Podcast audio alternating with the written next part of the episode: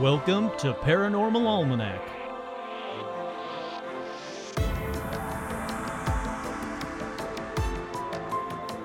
With your host, Kurt Sandvig.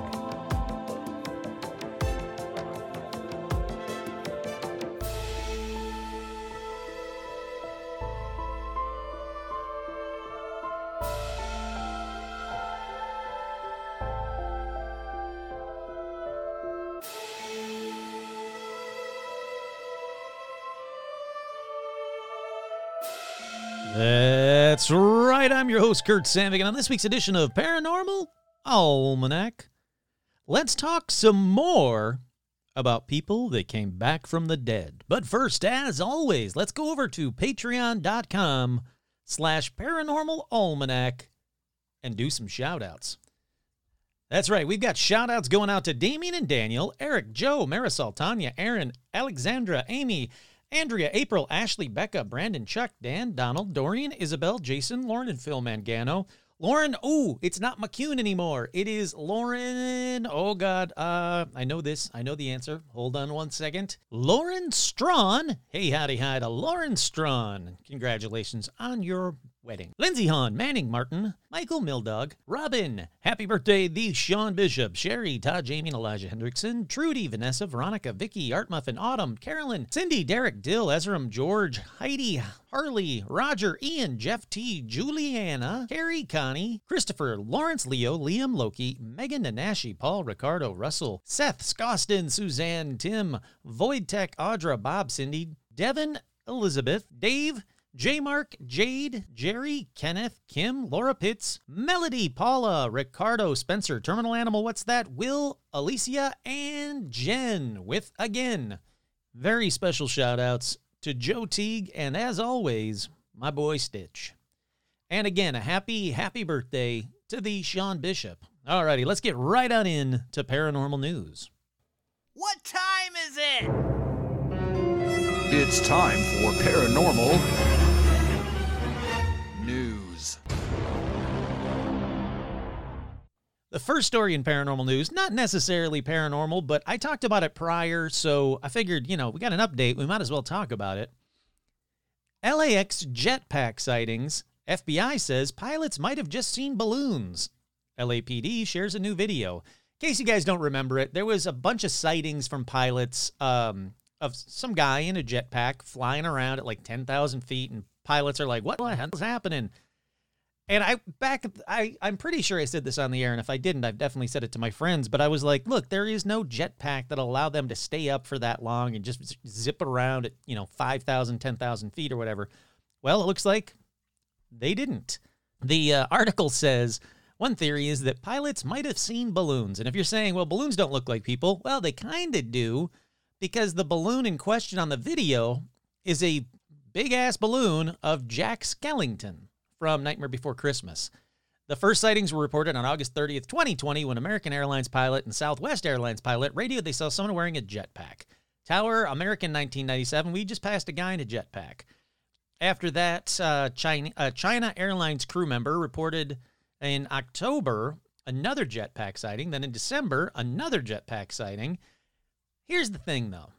If that is truly what they're seeing, it looks like Jack Skellington floating through the sky. And I get it that they're, they're flying in one direction. It's probably flying in the other direction. So they're just seeing it for a split second, but it doesn't look like a dude on a jetpack. It just looks like, why aren't they saying it's a dude just floating, flying in the air with no jetpack? Because it is very apparent that Jack Skellington is not wearing a jetpack. So I'm eager to see if that's really what it was that they were saying this whole time. If it is, that's hilarious. If not, well, good on you, jetpack man. You've lived to fly again another day. All right, up next in paranormal news. Ghostly figure captured by ship's CCTV camera while off the coast of Somalia. This one was posted onto Reddit last week, and they said that the incident occurred while he was working aboard a vessel that was sailing near the coast of Somalia. They said that as a preventative measure to avoid drawing the attention of pirates, the lights on the ships were turned off, and all the crew members were ordered to stay in their rooms. During that brief period, the ship was, just nice and quiet, but on the CCTV cameras pops up a well, a ghost, maybe. Alrighty, as always, I don't watch the videos until I actually hit play. Oh, there's crappy music, so I'm going to mute that out. Not that I need to see it for CCTV. Okay, so it is a very grainy... It's a cell phone video of a computer monitor with the CCTV camera, display. Very grainy. Wait, was that it? Was that what I was supposed to see? I see a deck of a ship. I see a dude standing there. What am I supposed to be seeing? Now, this was caught off of a ship CCTV camera of this mysterious figure that turned up and just disappeared. So, guys, let's take a look at the footage, and then we'll have a real quick chat afterwards. Okay, let's do it. I don't want to hear that guy anymore. I'm going to turn that off. Again. Okay, so there's an orb that doesn't look like an orb. It looks like someone's drawing something on the screen. It's still an empty deck of a ship. Something better happen real soon, or moving on to the next story. Oh, and now there's a guy standing there. Okay. So it does make it seem like a guy just materialized, but it's it doesn't look like a ghost to me. It looks like a dude just materialized. So what it probably is that the camera takes, every 10 frames or every 20 frames or whatever, and that's why someone can just pop in and appear on a CCTV camera. It just looks like a guy standing there. Sure, I get it that, the crew is supposedly all supposed to be accounted for and everything, but no, this doesn't look like a ghost materializing. It looks like there's a light or an orb, and then a guy just kind of pops into the frame. Nope. I will put it on the Facebook pages as always, but I'm going with it's just the frame rate of the camera and nothing more. All righty, moving on. Let's keep on keeping on. The distant relative of Loch Ness Monster lurking in waters off the coast of Cornwall.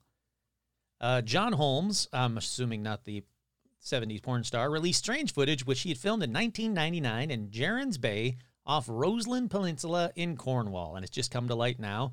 Mr. Holmes said at the time, "My pet theory is that it was a living fossil."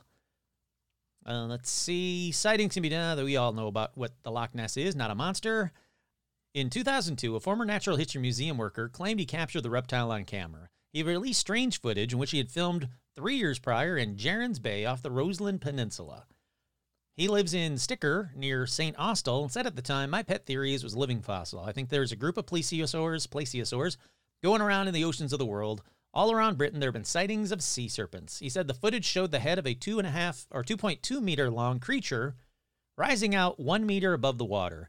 He works as a higher scientific officer at the Natural History Museum for 19 years. Said he's waited so long to release the film for fear of being ridiculed. That sucks. But after showing it to experts during the last year, they all seemed puzzled as to the creature's identity. What caught my attention was the bizarre movement out to sea. The hairs on the back of my neck stood up.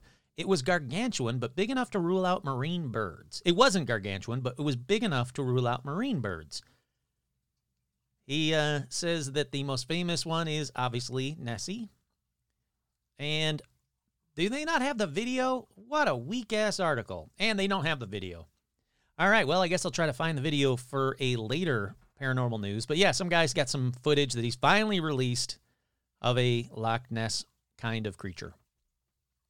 Up next in paranormal news, what we know about Bigfoot in California, National Sasquatch Awareness Day. In case you guys missed it, apparently last week was a National Sasquatch Awareness Day. They said that Bigfoot or Sasquatch is a creature that is larger than life. The legend goes back decades, especially in California. The concept of a day of awareness was first proposed in 2009 through a Change.org petition, presumably meant to mark the anniversary of the filming of the iconic Patterson-Gimlin Bigfoot film on October 20th, 1967. According to the Washington Military Department website, the legend of the creature goes back beyond recorded history and covers the world. This site also adds that Sasquatch name comes from the Salish Sasquatch, while the Algonquin of the north-central region of the continent refer to Witigo, or Wendigo. No, it's not a Wendigo. That's different. Wendigo is totally different, highlighting the indigenous storytelling cultures of the community, blah, blah, blah. So we got a National Sasquatch Day. I like that. I will have to try and remember to do another episode about the Patterson-Gimlin film to commemorate it next year. Continue with Bigfoot.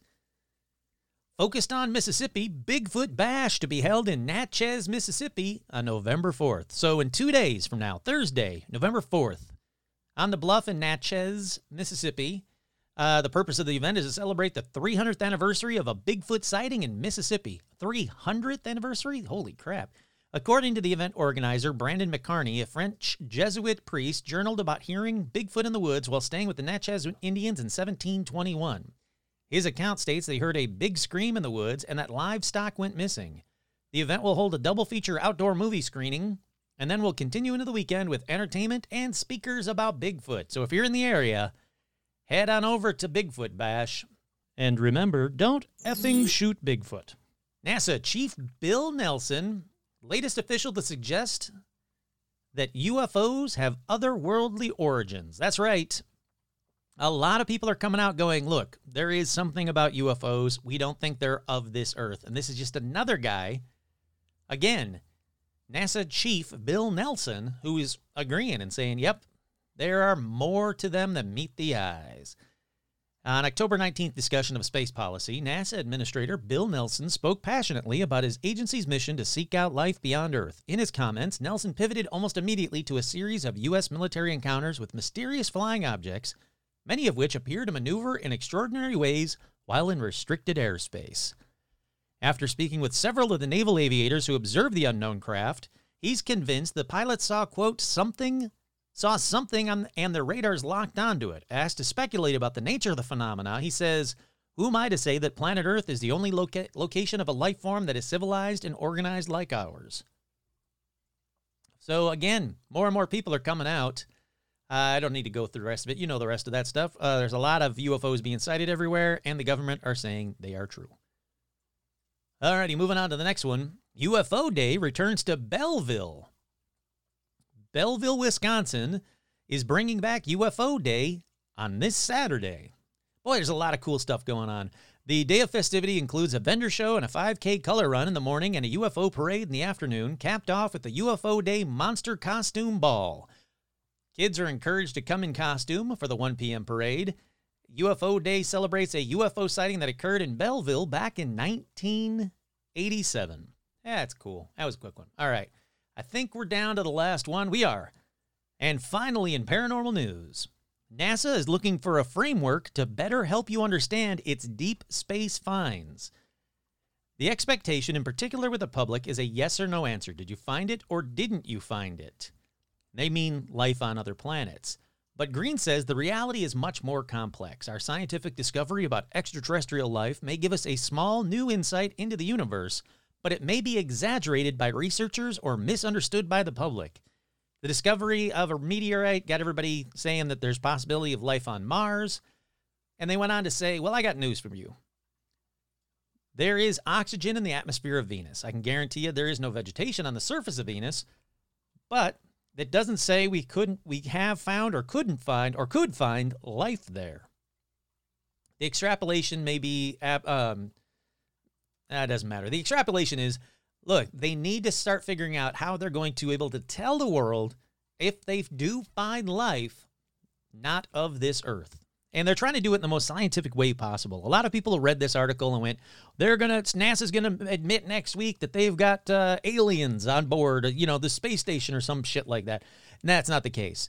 The story is literally them saying, look, we're going to find life on other planets. It's going to happen, and it's probably going to happen in our own solar system. We need to figure out how to tell people so that the world doesn't come crashing to a halt, because a lot of people are still afraid that might happen. All righty, with that, let's wrap it up, and let's take a quick break.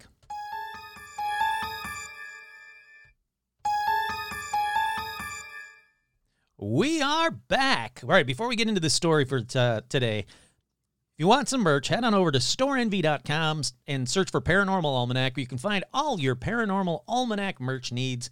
And I'm taking down a few of the shirts. So if there is a shirt that you're interested in right now, or mug or whatever, if there's a style that you're interested in right now, you best go grab it real quick, because I'm taking down a bunch of them and eventually going to replace them with new ones. But I'm just bringing it basically back down to the Paranormal Almanac logo and a couple of the other most popular shirts, like the Paramaniacs and the the no ghost logo one with for Bigfoot.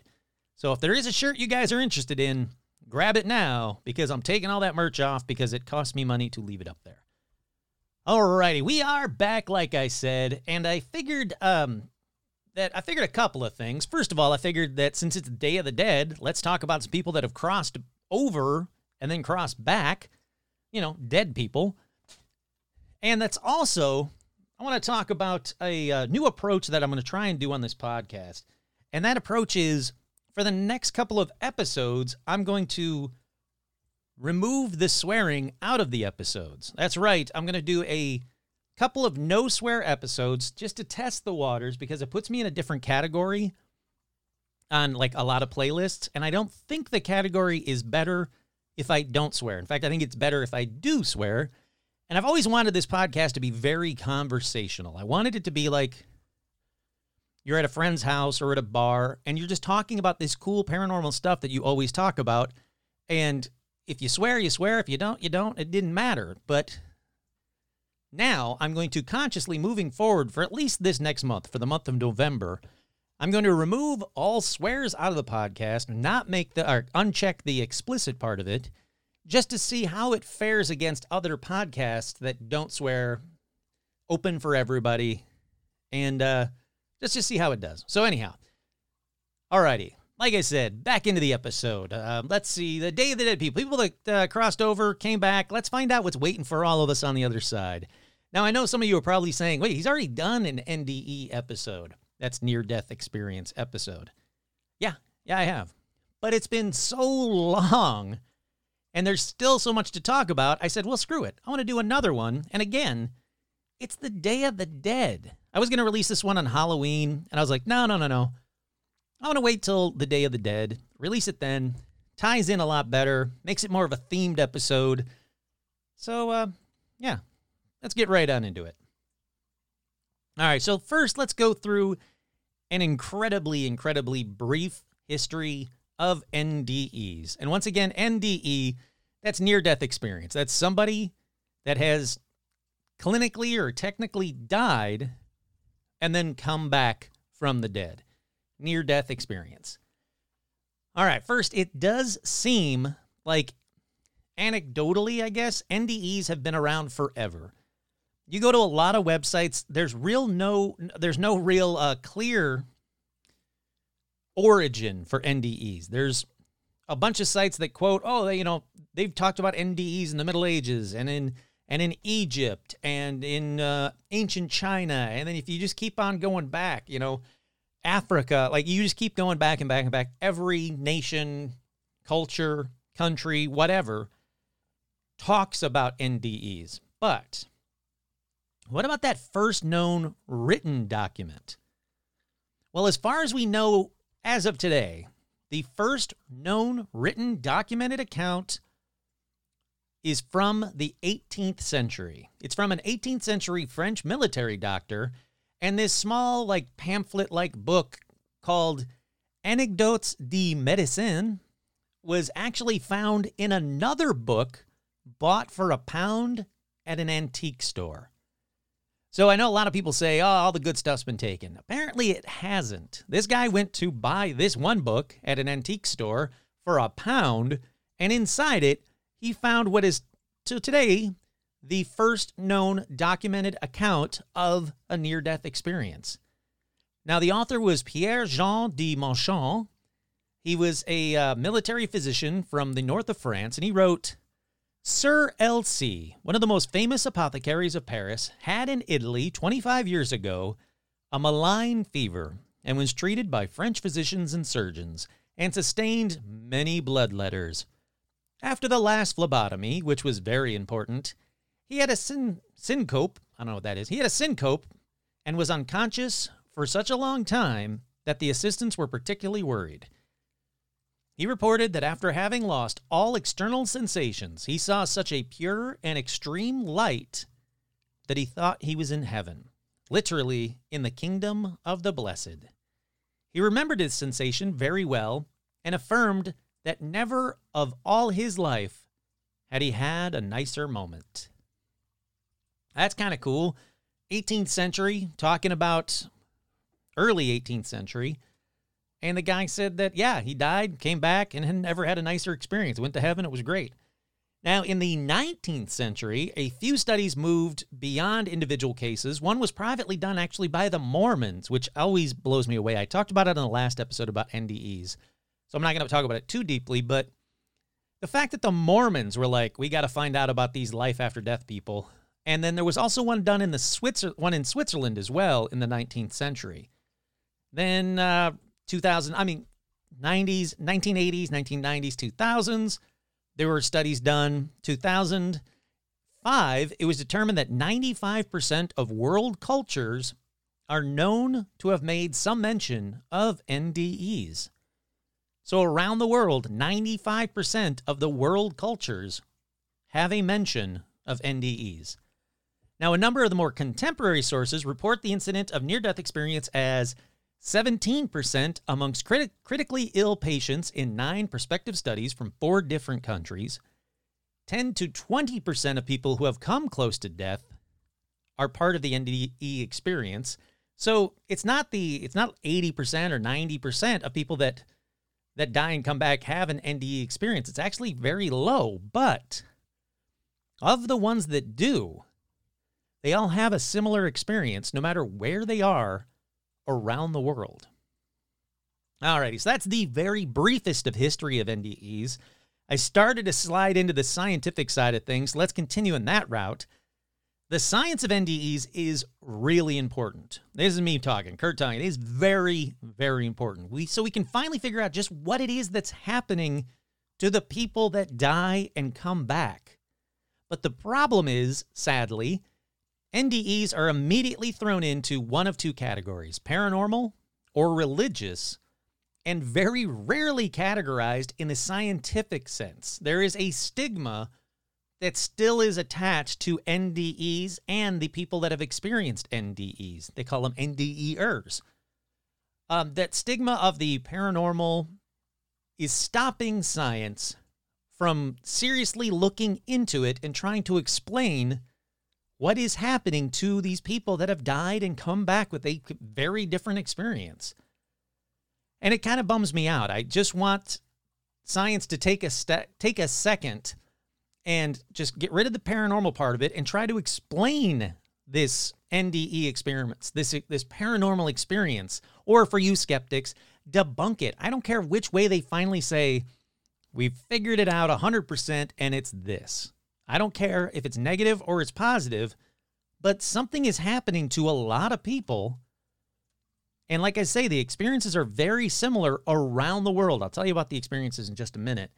Around the world, there's got to be a cause for it. Now, that being said, there have been some cool studies, not a lot. Now, I won't get too heavy into it, don't worry, but all modern scientific studies do involve that do involve NDEs, I should say, use what's called the Grayson criteria. And that's the scale that a psychiatrist developed in the 1980s to measure the depth of persons' near-death experiences. So, these cases can be like uniformly studied. They said we need a scale, kind of like the Richter scale for earthquakes. We want to make uniform across the board. So if I talk to him or if a guy in Bangladesh talks to somebody, we'll get the same scale. Now, this scale includes questions about the perception people report during near-death experiences. For example, altered sense of time, life review, feelings of joy, a score of 7 or higher out of a possible 32, that's classified as a near-death experience. So, you'll often hear or see people that are really, really into NDEs. You'll hear them give it a score.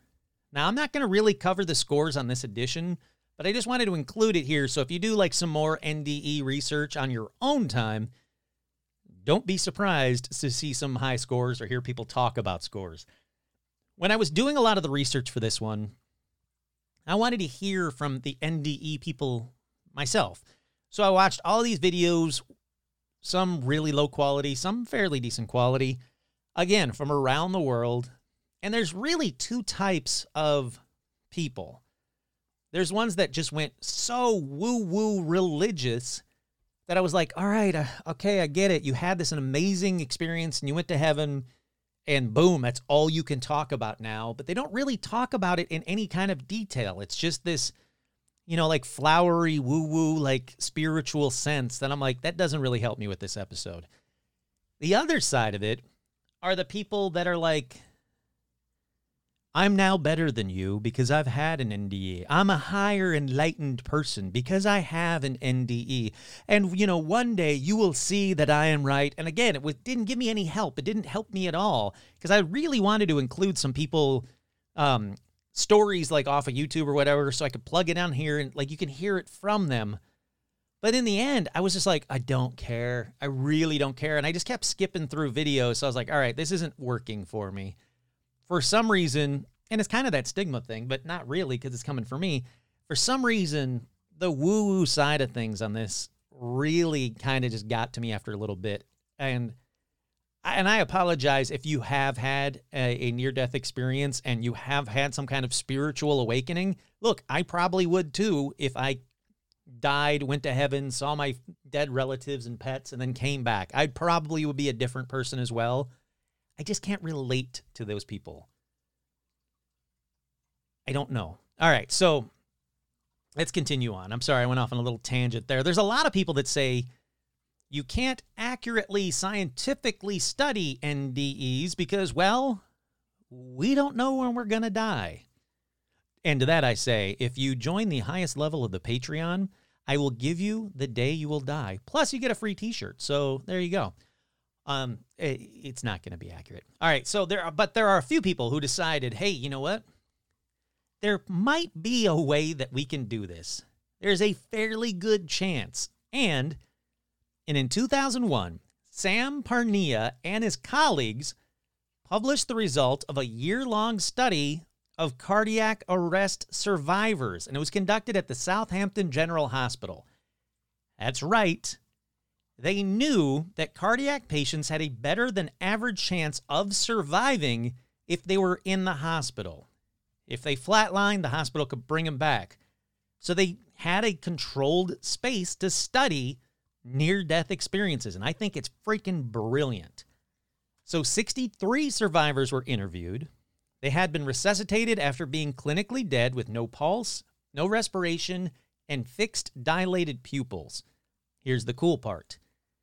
Sam and his colleagues wanted some way to investigate a very big part of NDEs, and that's the out-of-body experience. So they were like, how can we do this? How can we scientifically controlled out-of-body experiences? Well, what they did was they placed figures on suspended boards facing the ceiling, up towards the ceiling, so it's not visible from the floor at all. And they wanted to see if any of the people that had out-of-body experiences saw the figures. And I got to say, that is a darn smart test. Incredibly cool smart test. But sadly, of course, during the study, this one-year study, none of the NDE people had an out-of-body experience. And they weren't trying to trick them. They weren't like, did you have an out-of-body experience? Yeah. Did you see the figures up in the ceiling? Oh, wait, no, I didn't. Like, they didn't have any of that. They literally just didn't have anybody that had an out-of-body experience of the people that died and came back. So none could basically identify the hidden figures. Now, I really, really hope they continue this test. I couldn't find any more information past 2001. I mean, it's been 20 years. Please tell me that they continue this test for at least a couple of more years because it's a great control experiment that could lead to some very cool results. All right, last little bit about science.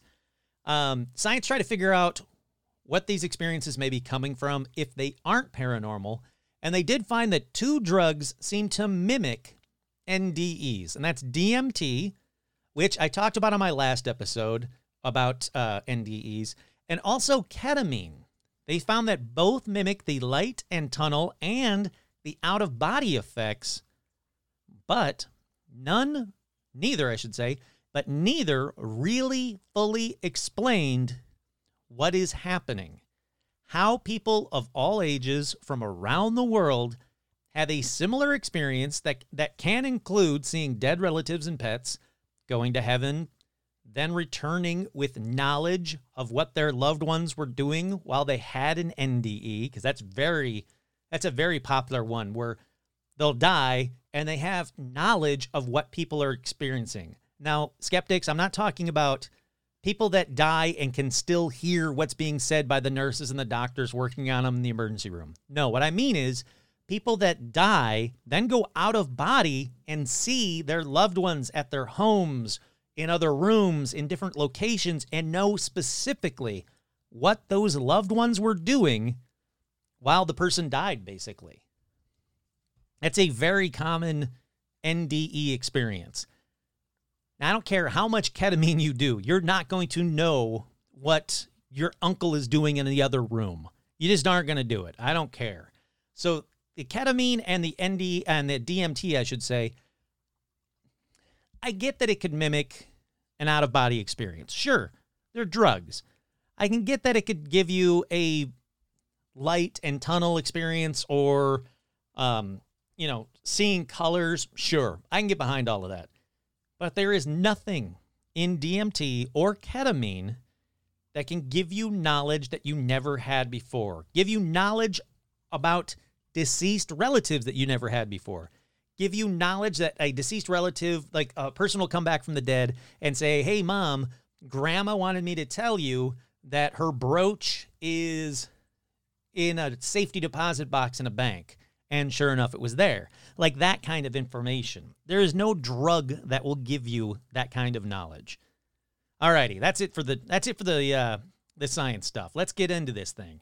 All right, anyhow, like I was saying, kids from as young as 2 years old to adults of all ages have had near-death experiences. And again, age doesn't seem to change the overall experience or what is seen. Now, sure, there's some personal differences, but overall, the overall near-death experiences are the same around the world. Religion doesn't vary the experiences much. Class, wealth, language do not have impacts on the overall near-death experience either. And just in case you guys didn't know, the most common experiences are intensely vivid memories involving bodily sensations that give a strong impression of being real. More real even than memories of true events. That is very common, that when they're out of their body, their experiences are more real than the real world. Now, this includes memories of one's life either flashing before their eyes or being able to see their life, like either flipping channels on a TV or flipping through pages of a book. The sensation of leaving their body, looking down on their own body, and seeing the room and what's around them, knowing what the nurses and doctors look like, what they said and did to try and resuscitate them, seeing the exact movements of everyone coming into and leaving the room have all been documented by NDE experiencers.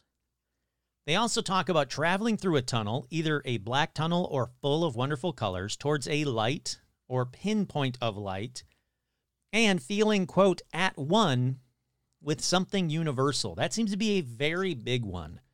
Seeing loved ones and pets, that's another very big one.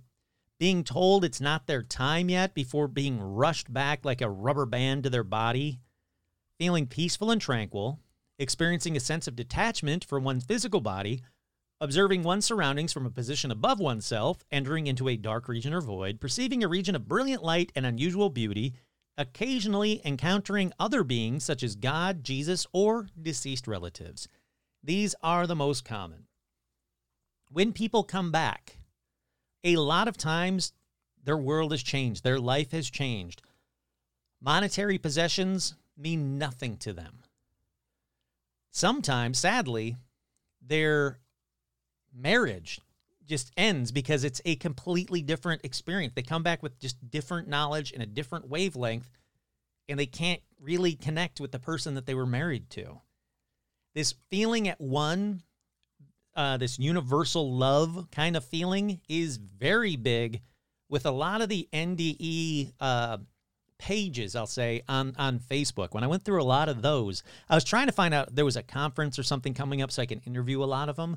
And it is a very, like, again, not to be mean, but it is a very woo-woo, all is love. I bring you peace. I bring you love, kind of a thing.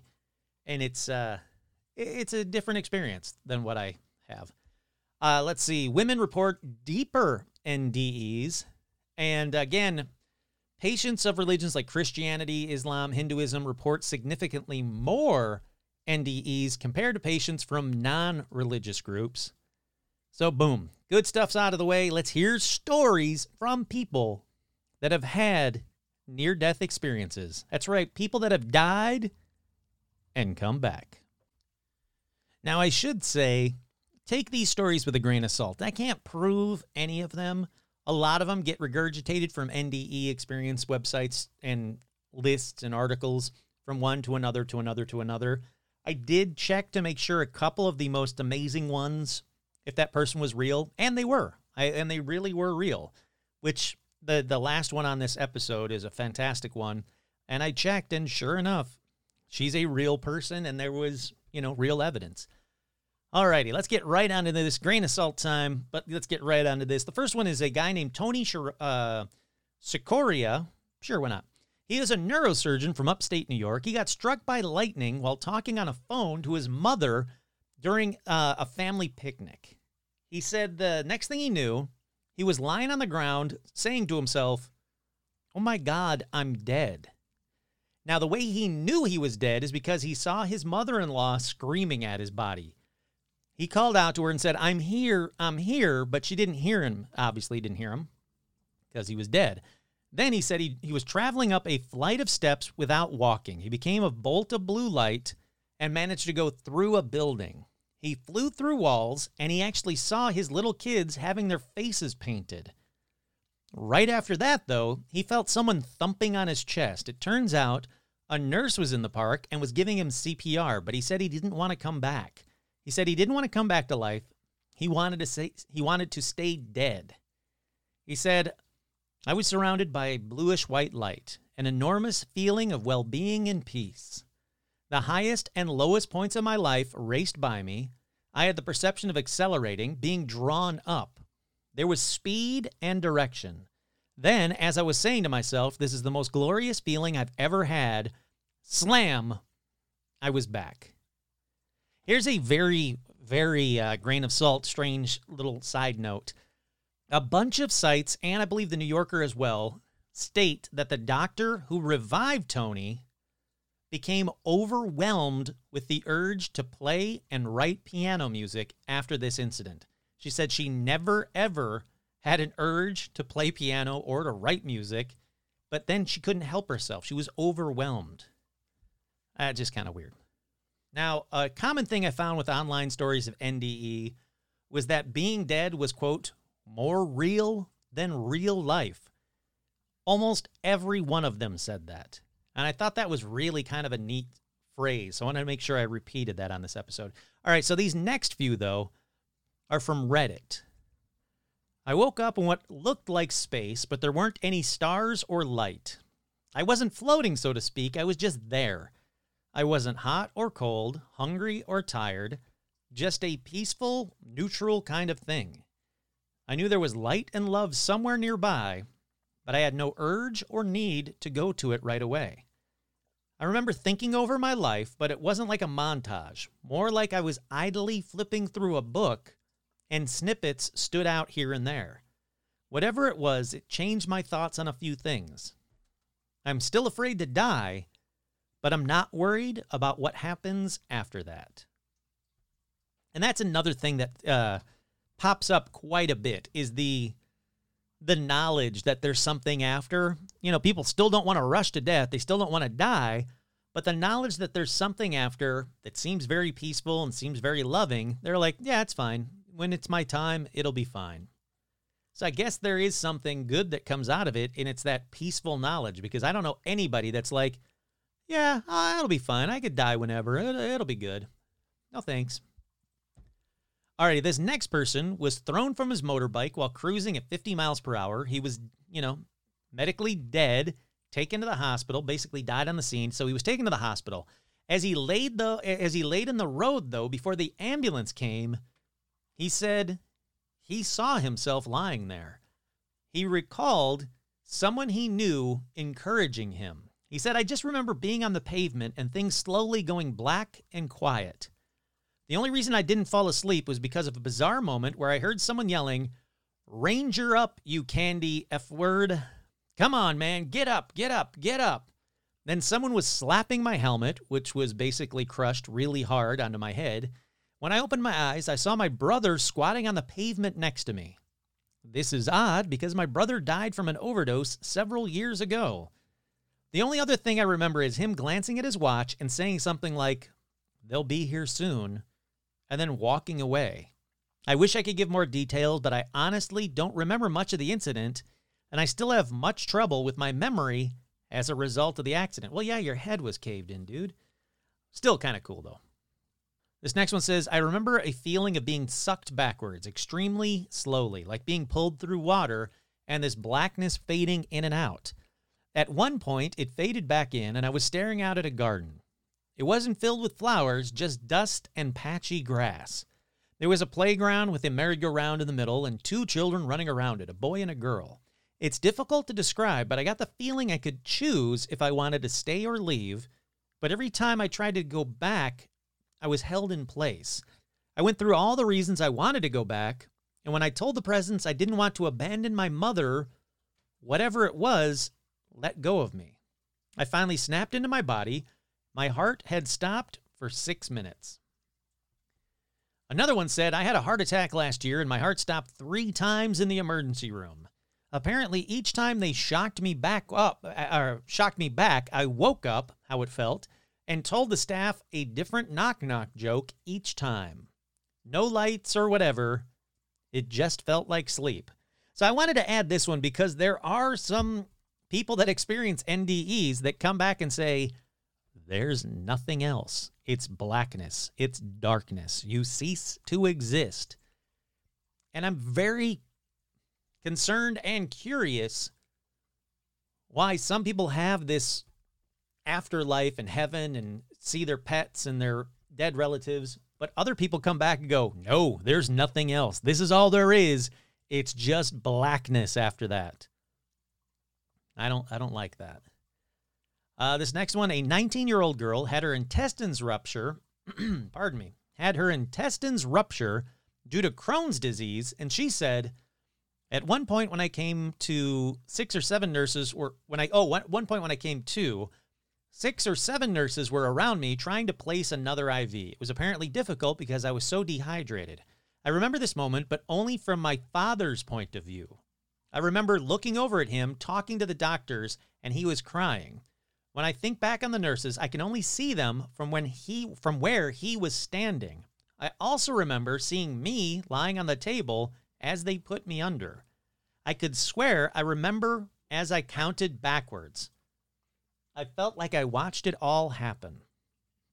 So she was having a very different out-of-body experience, seeing things through her father's eyes as everything happened. But I'm wondering if she really was seeing it through her father's eyes or from just behind and over her father. So, but still another cool one. Another NDE Redditor just had this to say about it. I know very little about any religion. The only advice I feel comfortable of giving is don't be afraid of it, but don't go rushing into death. I think that one's kind of comforting. I like that one. There's another site about dying and coming back and NDEs and everything. And it had a few stories on it. The first one was, after a 4-year battle with lymphatic cancer, Anita Morjani slipped into a coma in 2006. She said she felt like she was floating above her body with a, quote, 360-degree peripheral vision. Now, she saw all of the hospital room and beyond. She said she couldn't see her late father himself, but did feel his presence, and he had a message for her. He said that I've gone as far as I can, and if I go any further, I won't be able to turn back.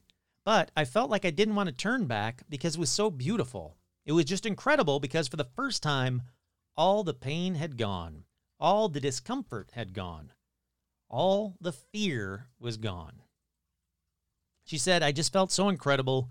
And I felt as though I was enveloped in this feeling of just love, unconditional love. About 30 hours after falling into a coma, she said she woke back up, and 2 days later, her organs started to regain function, and the tumors started shrinking. She says she's now cancer-free and is a public speaker about NDEs and heaven. Now, this next one is about a girl named Lori. She was 19 years old. She was swept into the rapids on a rafting trip. She said she was trapped beneath the surface and drowned. Everything went black, then white, as if she was traveling through a tunnel. She said, looking around me, I could see a room that appeared to be formed from pure white clouds, yet it wasn't solid. In the rooms, there were three beings made of shimmering crystal. Light shone through them like a glass prism, forming a rainbow. One was larger than the other two, but all of them spoke to me. I was afraid of them, and they seemed to realize this. Instantly, they transformed into what I recognize as angels. Now, they didn't have bird wings. They had fibers like fiber optic cables that were shaped like wings, and pure light shone through the fibers, forming colors in all the shades. When they spoke, their messages were sent telepathically. Now, she says the angels showed her a golden field with beautiful music, with a tree and a lake nearby. Just then, a kayaking rescuer brought her out of the water and resuscitated her. It's a very different one. Couple of celebrities have even had NDEs, like Ernest Hemingway. During the American Red Cross in Italy during World War I, supposedly, Ernest Hemingway was badly injured by a mortar bomb. Now, again, this is all very big grain of salt, but according to a few websites, he says he died. I felt my soul or something coming right out of my body, like you'd pull a silk handkerchief out of my pocket by one corner. It flew around and then came back and went in again, and I wasn't dead anymore. The other celebrity on this list is Jane Seymour. She was shooting the 1988 film Onassis when she went into anaphylactic shock when her bronchitis antibiotics were injected into a vein instead of a muscle. She said, I had the vision of seeing a white light and looking down and seeing myself in this bedroom with the nurse frantically trying to save my life and jabbing injections in me. And I'm calmly watching this whole thing. She said, I remember looking down at my body that was mine, realizing I wasn't in it, and I totally grasped the concept that your body is really a vehicle. You need to service it like a car. Alrighty, up next is one from orthopedic surgeon Mary C. Neal, MD. She said about 20 years ago, she almost drowned while kayaking in Chile, and her heart stopped for more than a half an hour. Soon after I leaving my body, I was greeted by a group of beings who were simultaneously familiar and unfamiliar. This may sound strange, but I felt nothing but peace and happiness in their company. When I was separated from my physical body, I was simultaneously aware of what was happening in heaven and what was unfolding on the riverbanks where I had drowned. I thought about my husband and my children, my parents and my siblings, but I didn't think about my work or any earthly worries. That's another big one that you hear quite a bit is people come back with a better perspective on life. And I truly mean a better perspective on life, that it's not how many hours you put into work and how many stupid things you have hanging from your shelves or on your shelves or in your house. It's about the people and the experiences of life, your family, your friends, travel. Just get out and experience life. So if you take anything away from this episode, let it be that, to not hang on to monetary possessions and just enjoy life, but still listen to this podcast. Alrighty, up next in 2008, neurosurgeon Eben Alexander went into a coma with a rare form of meningitis that only infects about 1 in 10 million people. His doctor figured he only had a 10% chance of surviving. He said, I was rescued by a slowly spinning clear white light associated with a musical melody that served as a portal up into rich and ultra-real realms. The Gateway Valley was filled with many earth-like and spiritual features, vibrant and dynamic plant life with flowers and buds blossoming richly and no signs of death or decay, waterfalls into sparkling crystal pools, thousands of beings dancing below with great joy and festivity, all fueled by swooping golden orbs in the sky above, angelic choirs emanating chants and anthems that thunder throughout my awareness, and a lovely girl on a butterfly wing. After being unconscious for a week, supposedly he woke up and had suffered no brain damage. All right, his is the very woo-woo common story. And look, it's probably real and it's probably what it looks like in the afterworld. But reading that sentence, it's just like, all right, man, you had one too many Grateful Dead concerts. It's all I can think of. But apparently that's what it's like. All right, let's keep on keeping on. David Bennett was a chief engineer for an underwater research vessel in 1983 when one night he was thrown into the ocean. He felt like there was some presence keeping him from being alone as he quote says, the darkness slowly faded into light and he started to move towards it. He says, as I got closer, there were waves and waves of love that were just wrapping me in this warm embrace. Hi, Rum. Yes, thank you. Thank you, Rum. I'm trying to read a story here about people that died. Hold on one second. He said it was the most... All right, thank you, sweetheart. Thank you. This is a dramatic part of the story. You can't kiss me right now. Hold on. All right, here we go.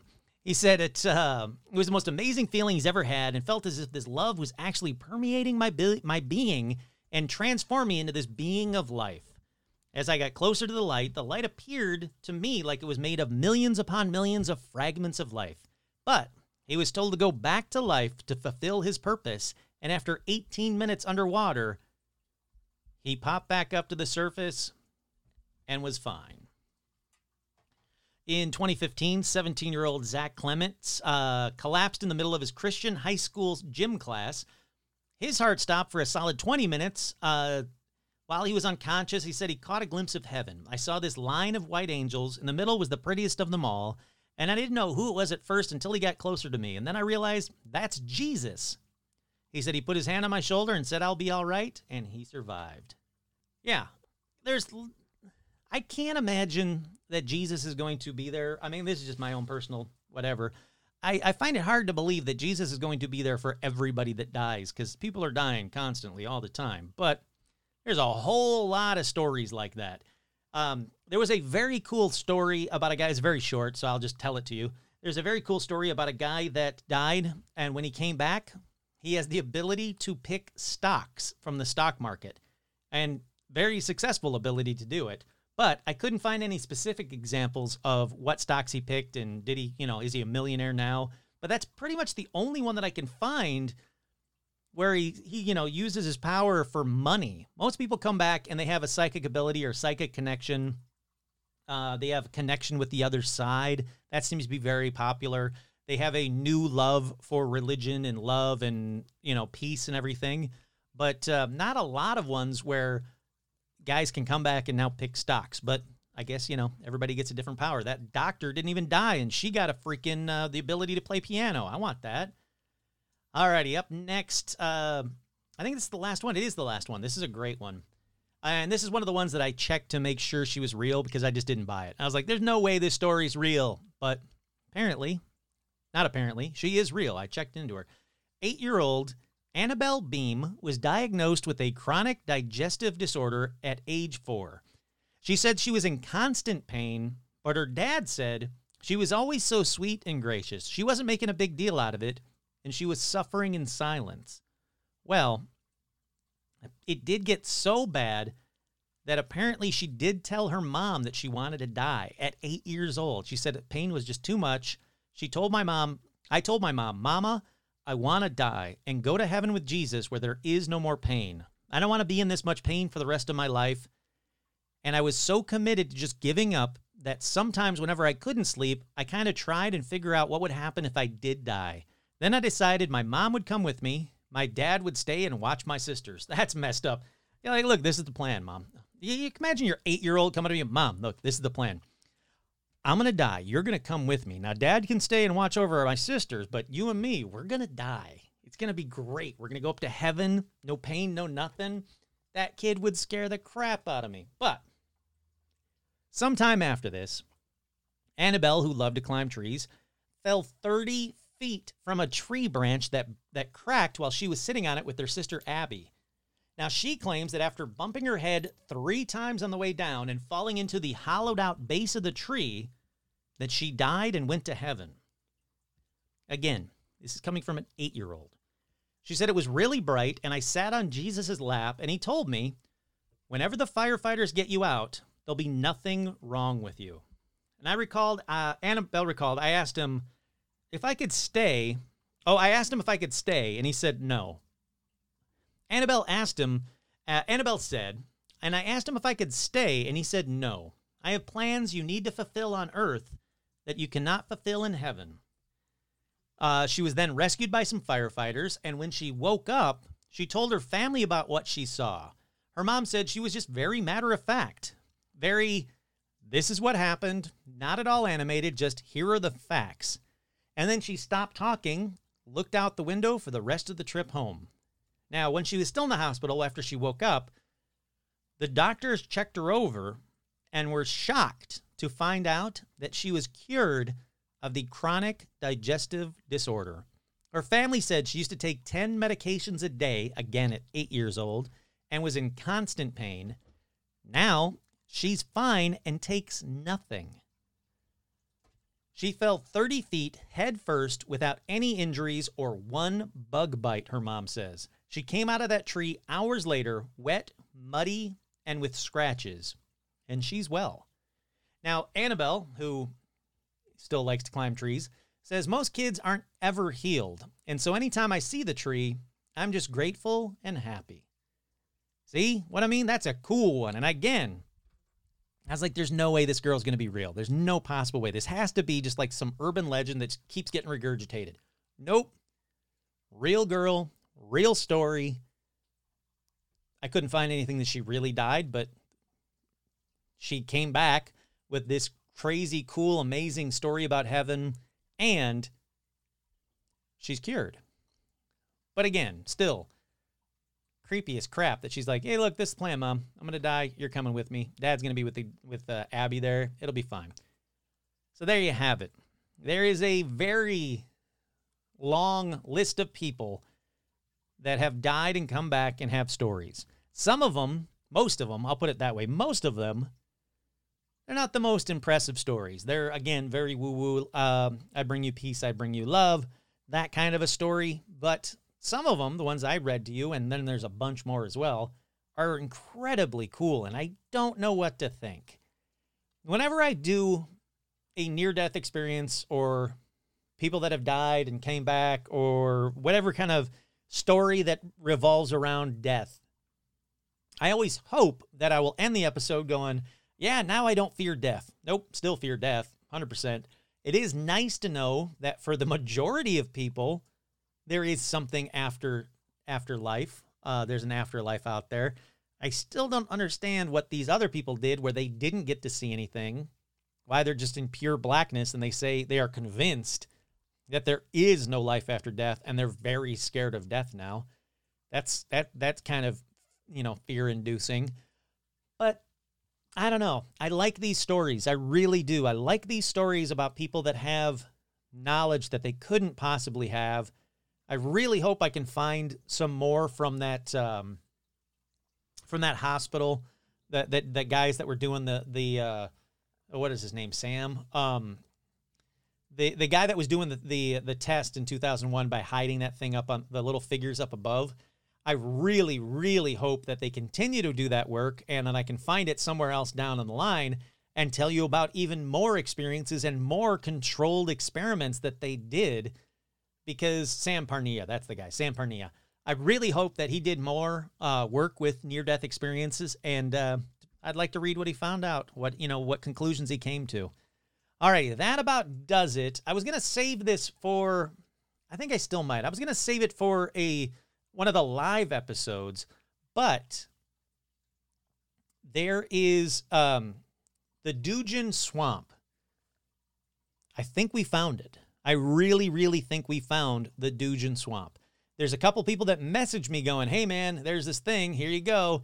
And there's other people going, hey, I think I found the actual coordinates. Here you go. I think it's found. I think we found the Dugin Swamp. I'll bring it up in the next live episode, but fear not, we're going to have a follow-up on the Dugin Swamp. I'm going to have him go out and investigate the swamp, see if we can do a live episode while he's out there, or just have him call me and I'll hit record and play it back for you later. But I really think we found the Dugin Swamp. And if you don't know what I'm talking about, listen to the latest live episode where a listener called in teaching me about the Dugin Swamp and couldn't really find out the coordinates. It's a place in Michigan, but I think we have it. More will be said as we get closer to that. But again, near-death experiences. Have any of you ever had one?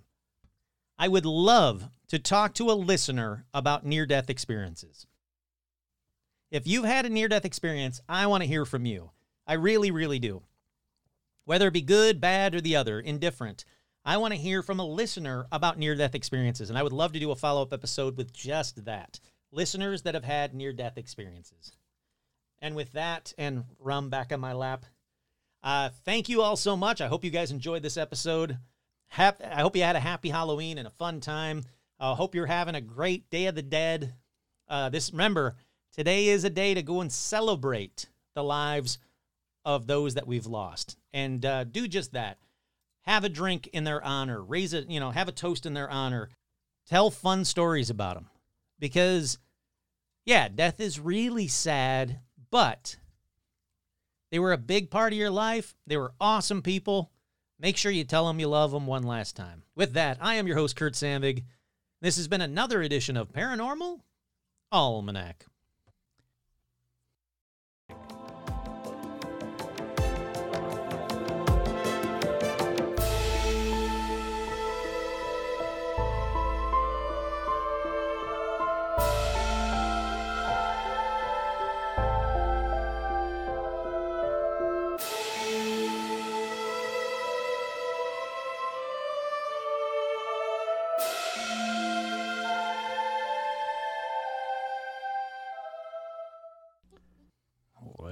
Did say Simnaval.